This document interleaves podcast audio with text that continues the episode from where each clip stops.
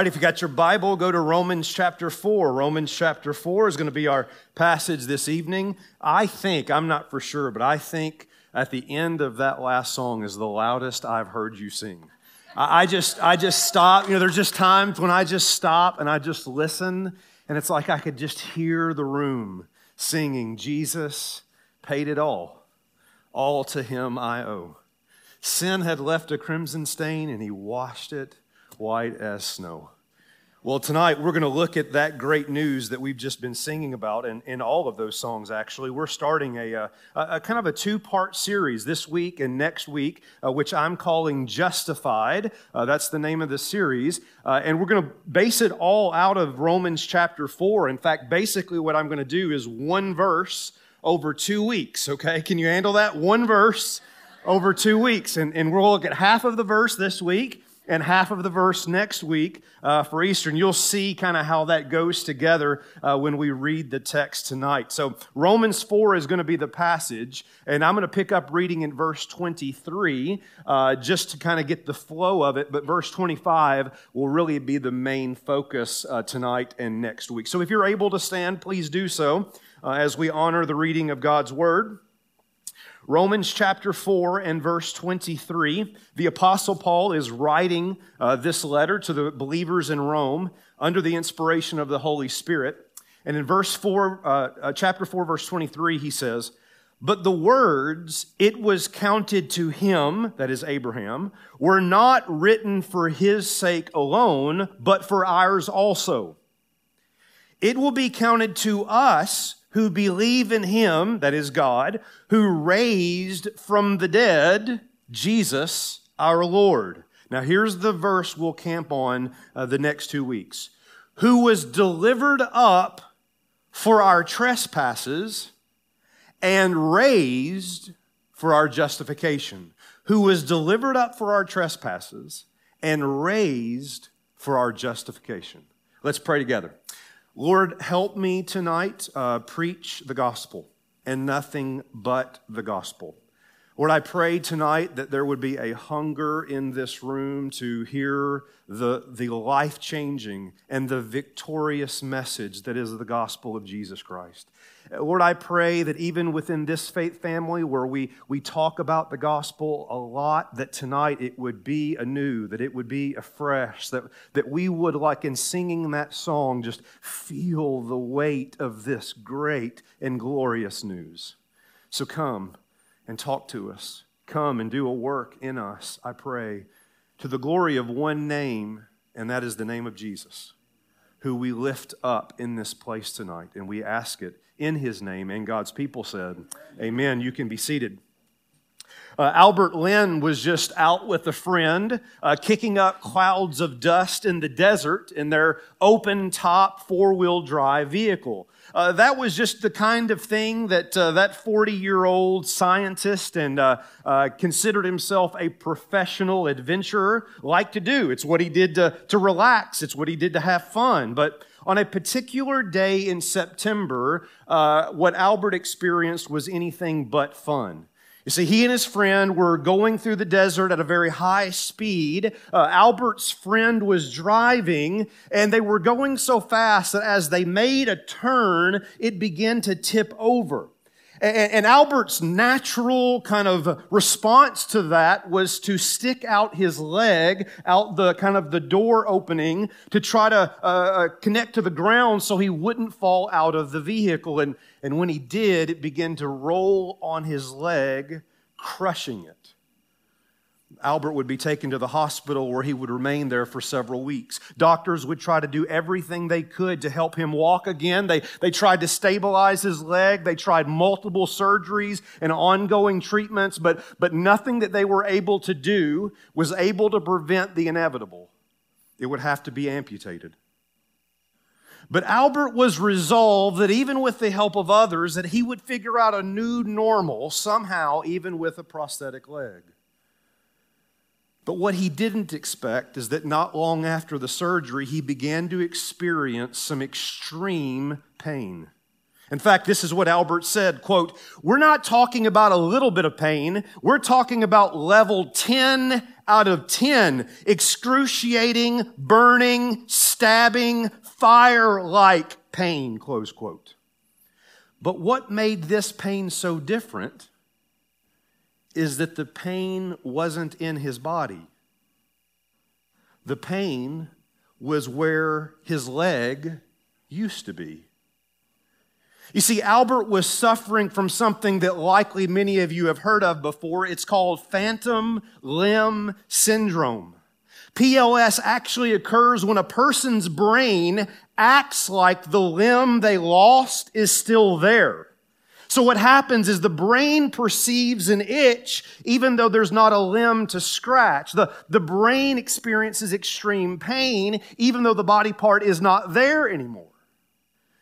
And Albert went on in the article that I read to describe how difficult it was for him after all the surgeries and after the prosthetic leg, after all that had occurred, how difficult it was, listen to me, to deal with the ongoing and excruciating pain of a body part that had been removed. If I were a betting man, I would bet you that there are people in this room tonight suffering from phantom limb syndrome. Except I'm not talking about the kind of pain that comes from losing a limb. Listen to me. I'm talking about the kind of phantom pain known as guilt and shame. Here's what the symptoms are. That is, there's something in your life that you regret. There's something you wish you could do over. There's something you wish you could change. There's something you wish you could make right. It's that thing you did or the thing you didn't do. It's the thing you said or the thing you didn't say. It's the deal you made or the deal you didn't make. Now listen to me, listen. And even though as a Christian, you know, like you know that that guilt and shame has been forgiven by the cross, you know that that sin has been cast as far as the east is to the west. You know that it has been washed white as snow. You know it has been removed forever. And yet the lingering pain of guilt remains. Even though the sin has been removed, you still feel times the excruciating phantom pain of that relationship, you still feel the excruciating pain of that decision you made that night. The excruciating pain of those words you would do anything to take back. The pain of that addiction that held you in its grips for years. The pain of wishing that night you had never gotten behind the wheel. Anybody want to testify tonight? That spiritually, you know it's been removed, yet you still struggle with the guilt and the shame. And here's my goal for the next two weeks because it really seems like I have your attention. And the reason why I think I have your attention is because I think there's a lot of us suffering from phantom limb pain spiritually. We know intellectually the forgiveness of Christ, and yet we still struggle with it. And, and what I want to do over the next two weeks is I want to offer you medicine. I am a doctor, by the way. Okay, not that kind of doctor, but I am a doctor. And I want to offer you the only medicine I know to make the phantom limb pain of guilt go away. And that, my friends, is the gospel of Jesus Christ. It is the only medicine that can make it go away, that can solve it. And I want us to be reminded and I want us to learn anew what Jesus did for us on the cross and through the empty tomb. And as I prayed, as I said earlier, I want it to be real for you. I want this to be afresh for you. I want this to sink deep into your soul. I want most of all, some of you, maybe for the very first time, to be free. And I mean, actually experience the victory of the cross. That's what I'm going after. That's what I'm preaching to. And I, I trust that Christ will do that work in us, all from one verse. One verse. And again, verse 25 is the main verse, but let's start back at verse 23 and read down through it. Paul says here, But the words it was counted to him, and again, he's talking about Abraham, were not written for Abraham's sake alone, but for ours as well. And it will be counted to us who believe in God, who raised from the dead Jesus our Lord. And then here's where we're camping Jesus, who was delivered up for our trespasses, that's A, and then B, and raised for our justification. So there's this week and next week. This week is that Jesus was delivered up for our trespasses. Amen. Good news, right? amen for you. Next week, he was raised for our justification. What does the resurrection of Jesus Christ have to do with our being made right with God? So that's next week. I trust you'll come back on Easter, all right? This week, let's unpack this phrase that Jesus was delivered up and crucified for our trespasses. This phrase, our trespasses, points to a problem every single person in this room, including the man on the stage, has. And that is that you and I are sinful. That was a good place for an amen, okay? We are all sinful. We, I'm going to keep going until it's the appropriate response. We are all sinful. As I say, some of you just need to repent of pride right now. He ain't talking to me, he's talking to somebody else. Every single one of us is sinful. Every person in this place is broken more than we realize. We are a mess. I'm a mess. You're a mess. And part of the beauty of our culture at Faith Family is we're willing to acknowledge that. Like, if you're a mess, you're in the right place because you've joined a lot of other people who are a hot mess. Some of you are a cold mess, but whatever. We're a mess and we stand before God guilty apart from Jesus Christ. Martin Luther said it this way. I love what Luther says. He says, quote, we walk around with nails in our pockets.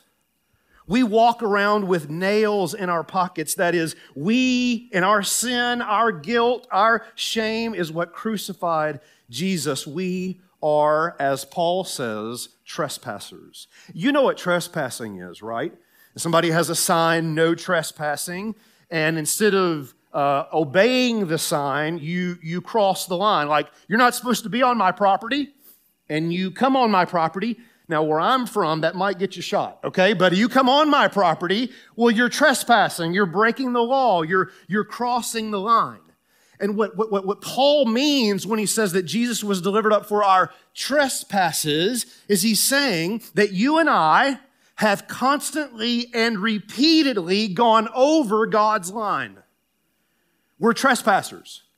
We, and we do this in two different ways. The first way is the most obvious way, and that is we break the rules, right? The sign says no trespassing, and we trespass. That's a breaking the law, breaking the rule. And we do this with the law of God. We do this with the commands of God. Don't raise your hand. How many of you have ever had a sinful thought? How many of you have ever had a sinful action?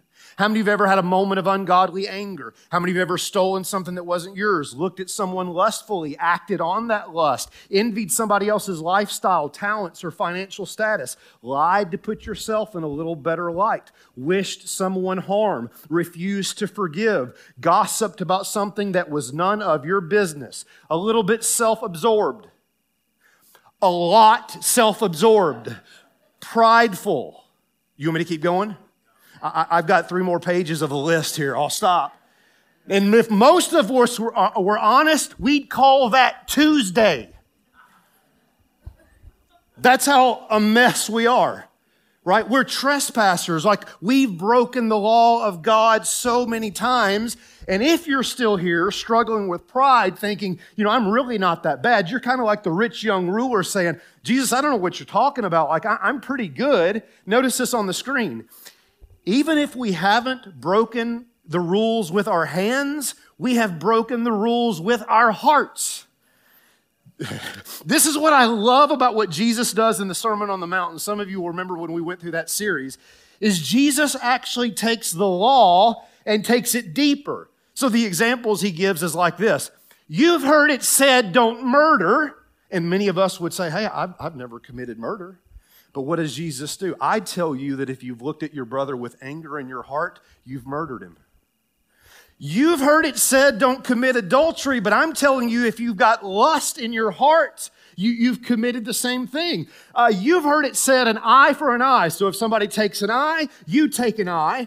But I'm telling you, if somebody takes an eye, you turn the other cheek. You have heard it said, love your neighbor. I'm telling you, love your enemy. What is Jesus doing?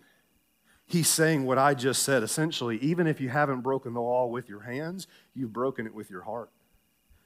The, the, the, only difference is you haven't acted on it, but the same root of sin is in you.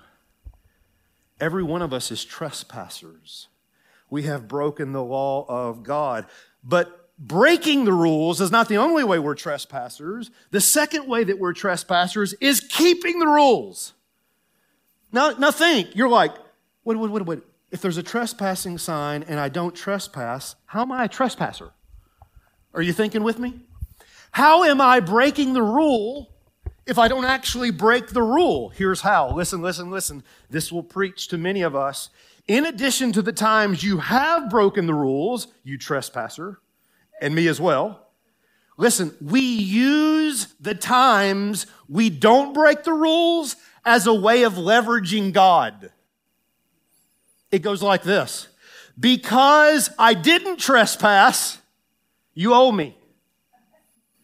Oh, we do this all the time. We do this all. I did this. Now you, God, do that. You better get me into that school I really want to get into. You better heal my spouse of this disease. You better do what I want you to do. Why? Because I obeyed, which is what? A sinful motivation for obedience.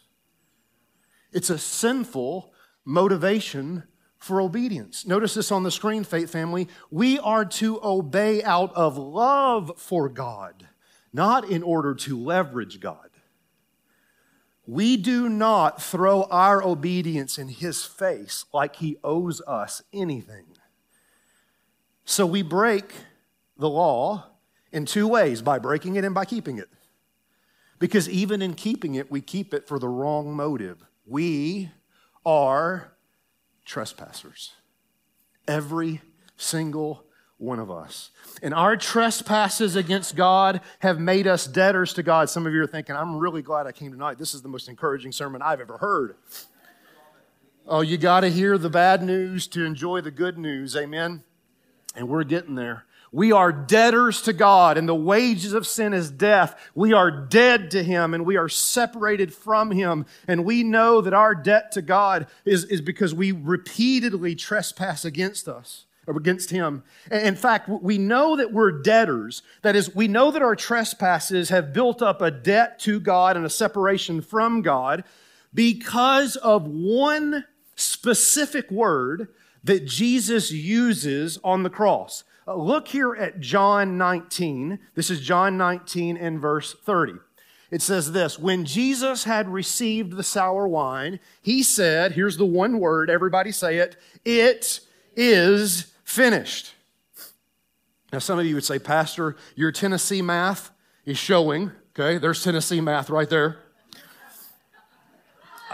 I had to give you a minute to get it because some of you are like slow at math like me.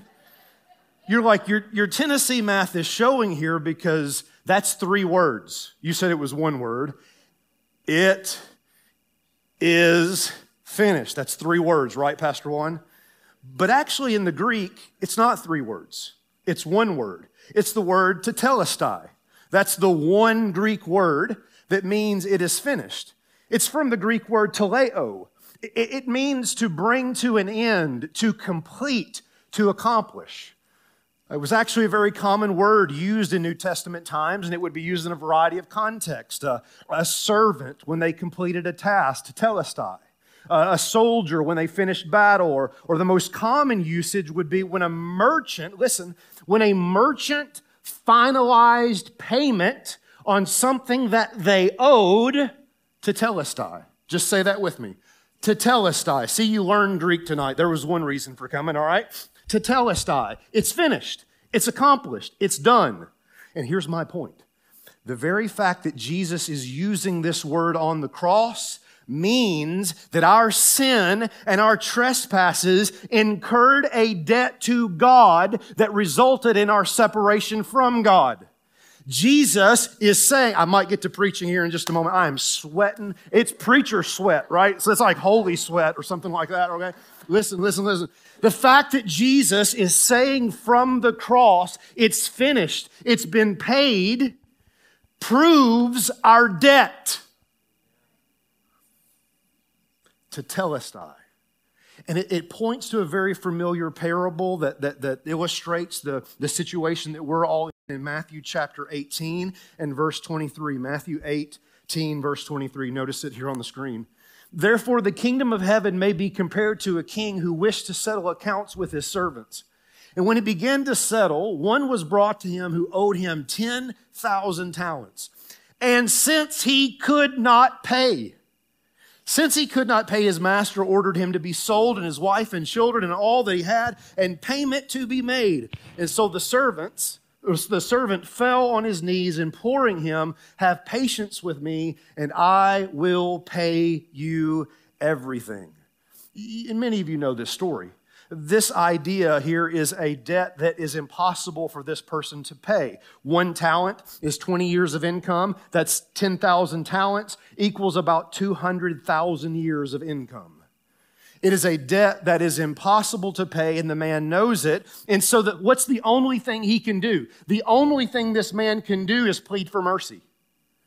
There, there isn't a possibility to pay the debt he owes. Mercy is his only way out. Pleading for this master to be gracious is his only hope. And what the Bible is saying is that this is our situation spiritually apart from Jesus Christ. And here is why your debt is it's, it's why it fits with that Matthew story. It's why it is impossible for you to pay it. It is a 200,000 years of income type of debt. Because listen to what Jesus says in Matthew 5, verse 48.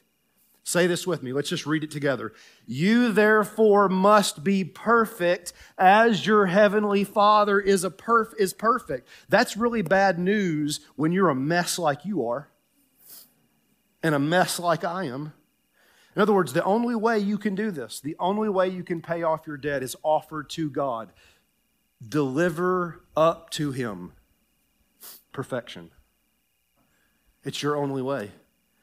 And I think you would agree, like I would agree, that that debt is a debt that is impossible for us to pay.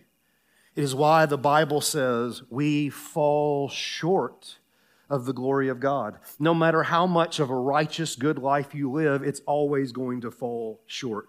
Every time I think about that phrase, falling short, I go all the way back to it's one of the Super Bowls I remember watching growing up because I grew up in Tennessee, as you know, and uh, I'm a Bears fan.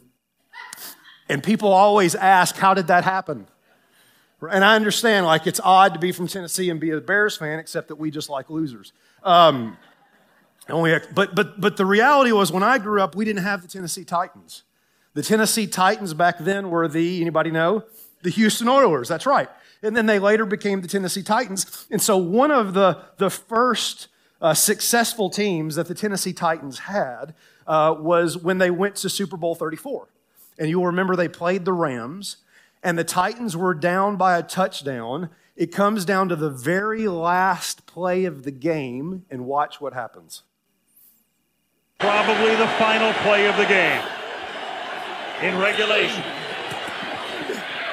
It is caught by oh. Dyson. Can he get in? No, he cannot. Mike Jones made the tackle. And the Rams have won the Super Bowl. No line. The game is over. Now, let me ask you did after the game they say, You came really close? So we're, we're still going to give you the trophy too, right? I mean, you were just one yard off. And in, in this game, close enough counts. Is that how it works? No. You either get in or you don't. And you may be one yard short or you may be 99 yards short. It doesn't matter. You, you lose. That's the idea of falling short of the glory of God. Now, don't think you're one yard short from the glory of God, because I'll tell you, sweetheart, that ain't happening, all right? Ain't no chance. The, the point that I'm getting to is that it's either perfection or nothing. You either get in the end zone or you don't get in at all. There's no halfway, there's no almost. You're either perfect or you're not. That's the only payment God accepts. Which puts trespassers in a very, very difficult position, meaning that mercy is our only way out.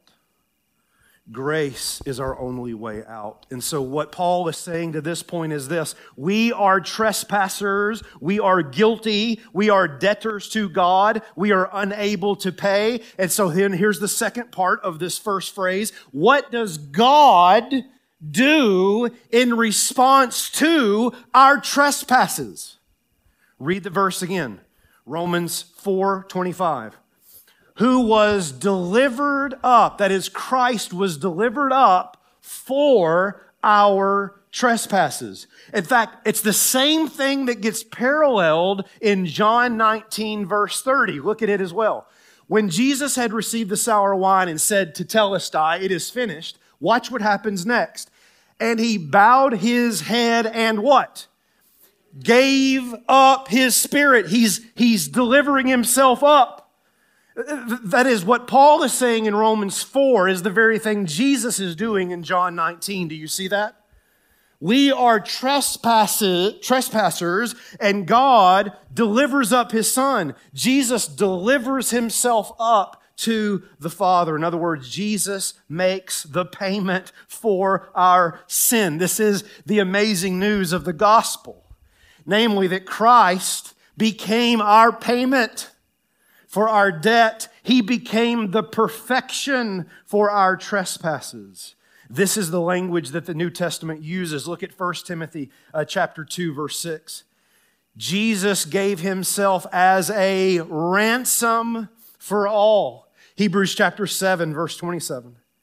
Jesus, by his, or uh, Hebrews 7 27 says, He has no need, like those high priests, to offer sacrifices daily, first for his own sins and then those of the people, since he did this once for all. When? When did he do it?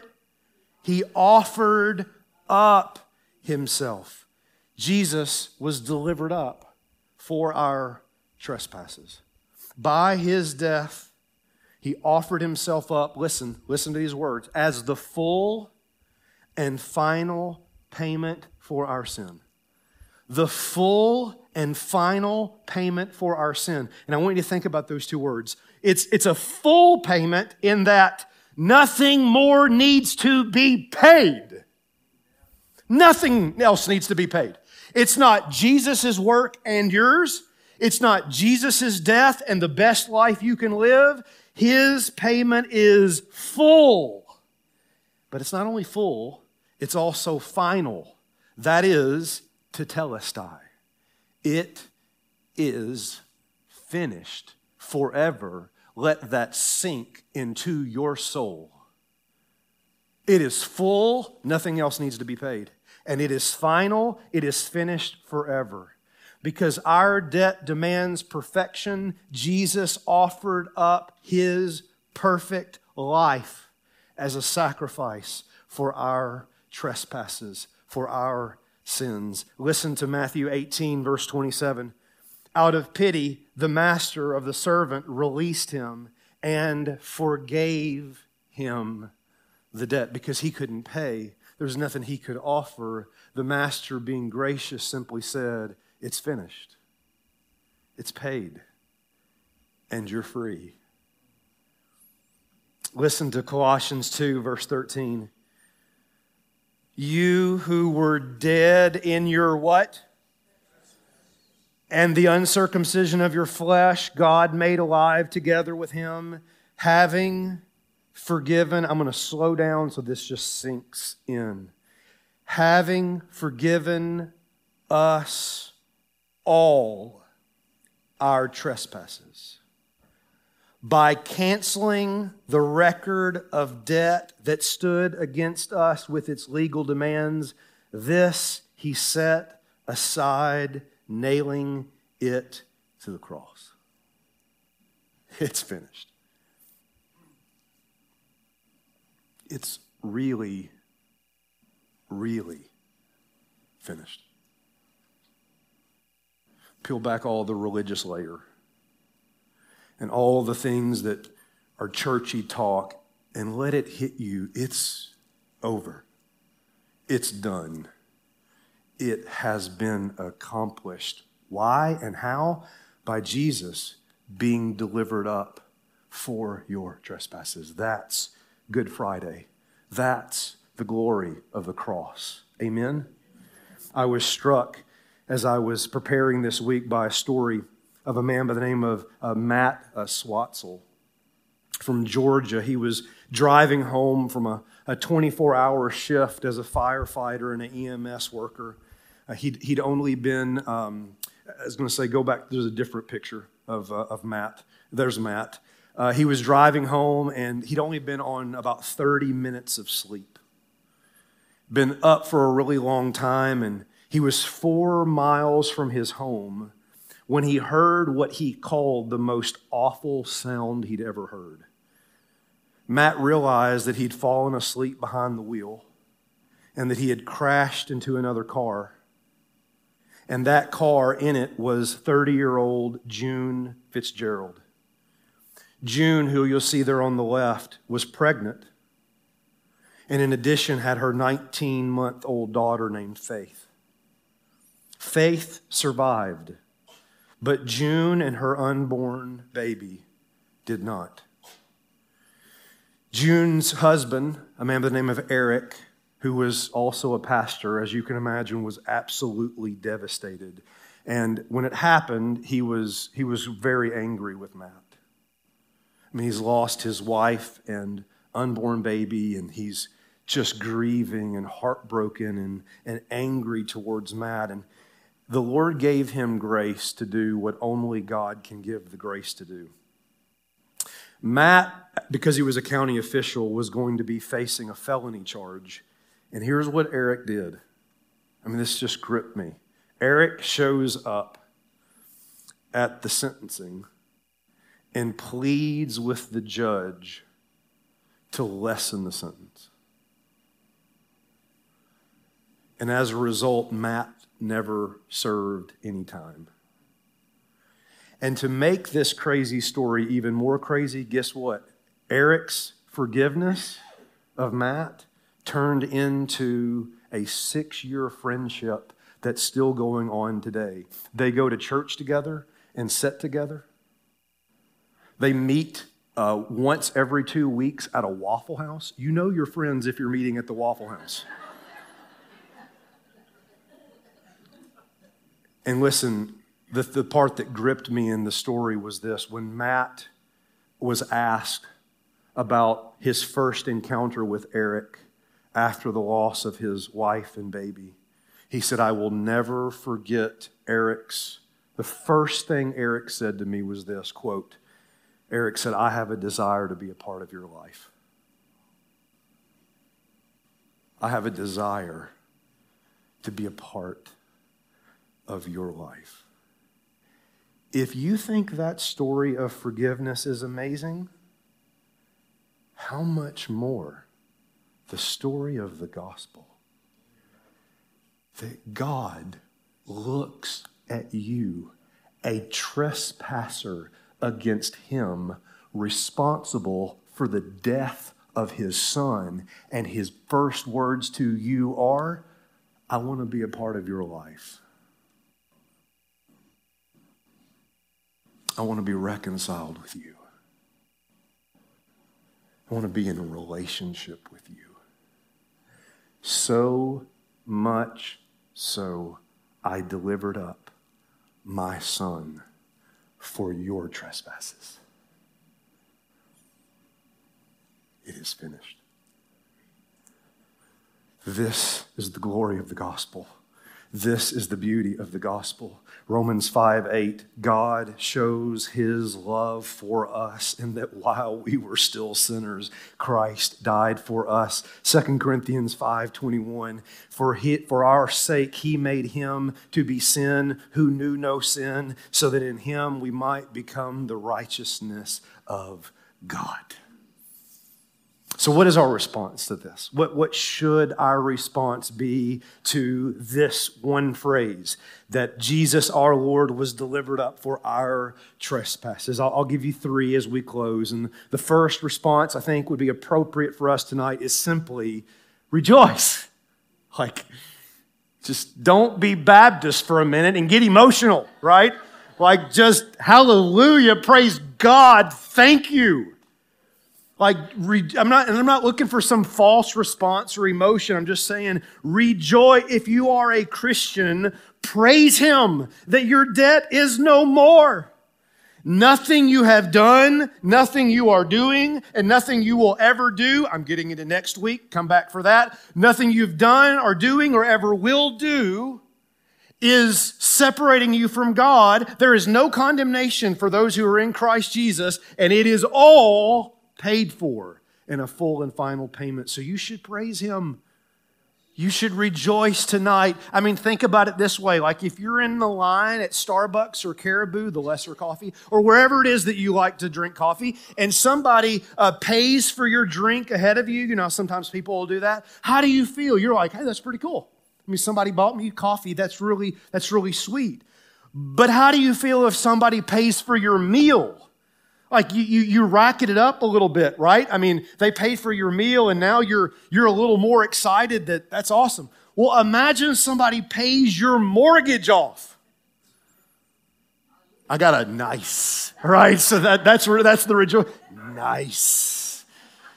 My point is the coffee's pretty cool.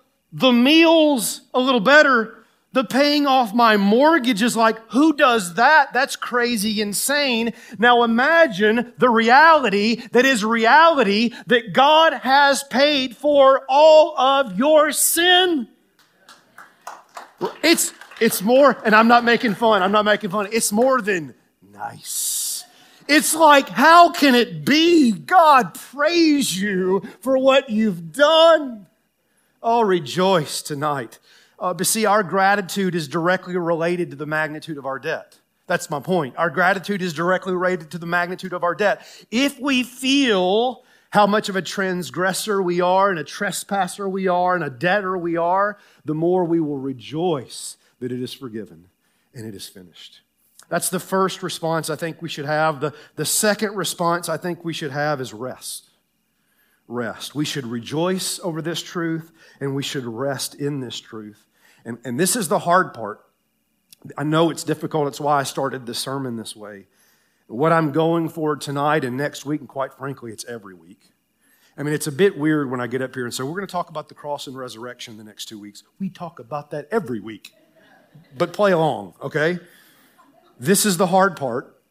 Is that what I want you to do is to let the medicine of the gospel relieve the phantom limb pain of guilt and shame like I'm working hard towards your freedom.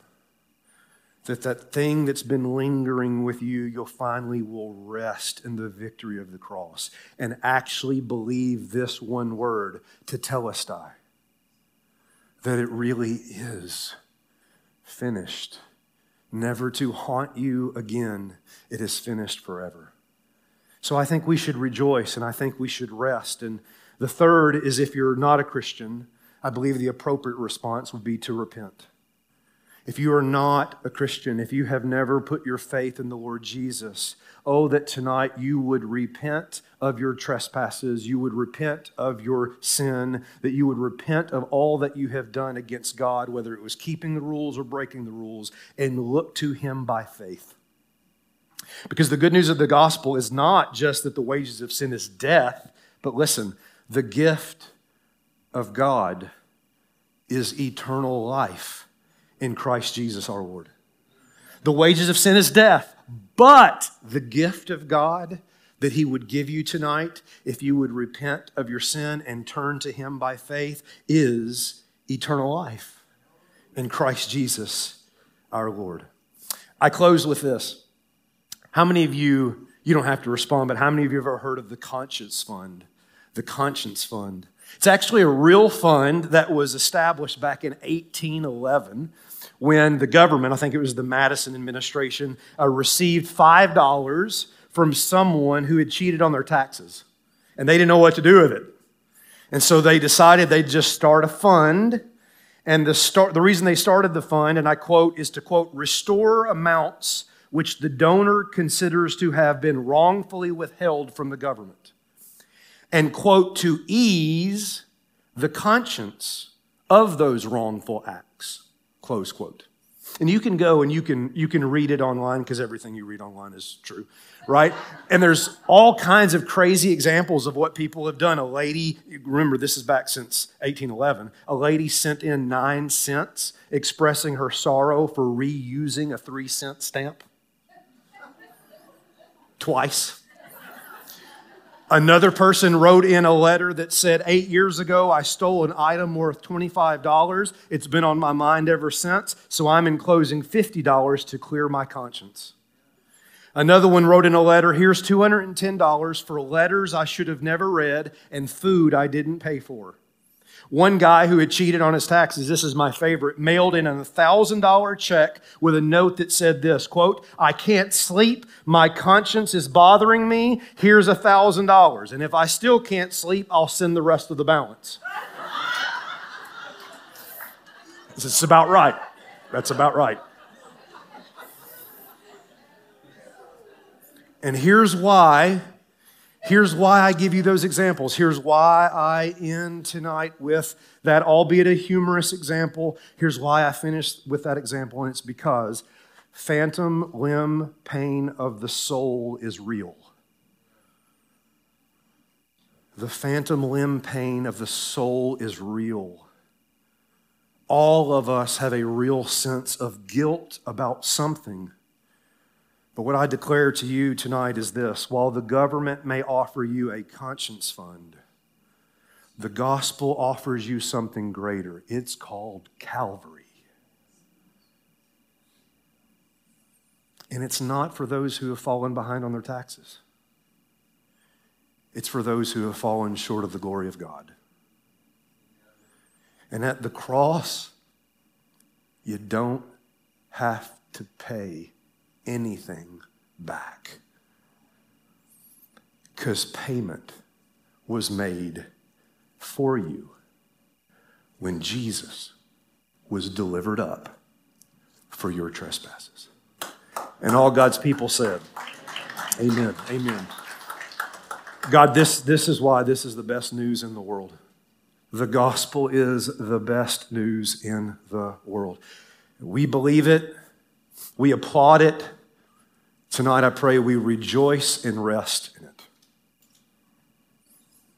The, the phantom pain of guilt and shame is real, God. We, we, we know that you have forgiven us of things, and yet often that begins to linger in us. And so tonight, we, we once again go to the medicine of the gospel that God, you delivered up Jesus. And Jesus delivered himself up willingly as a sacrifice for our trespasses and sins. And Lord, we can't wait next week to rest also in the good news that Jesus was raised for our justification.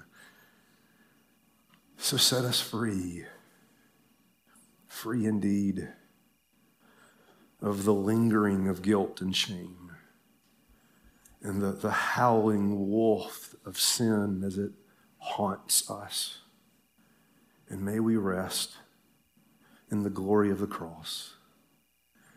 And may we cling by faith to Tetelestai.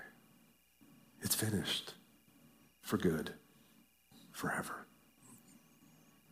And tonight we will remember through the elements that you've given us as an ordinance we will remember this truth of Jesus being delivered up for us as we look to the bread and we look to the juice as symbols of the gospel and what Christ did for us on the cross. So may this be, these next few moments, a real sweet time of worship. May it be a time of rejoicing.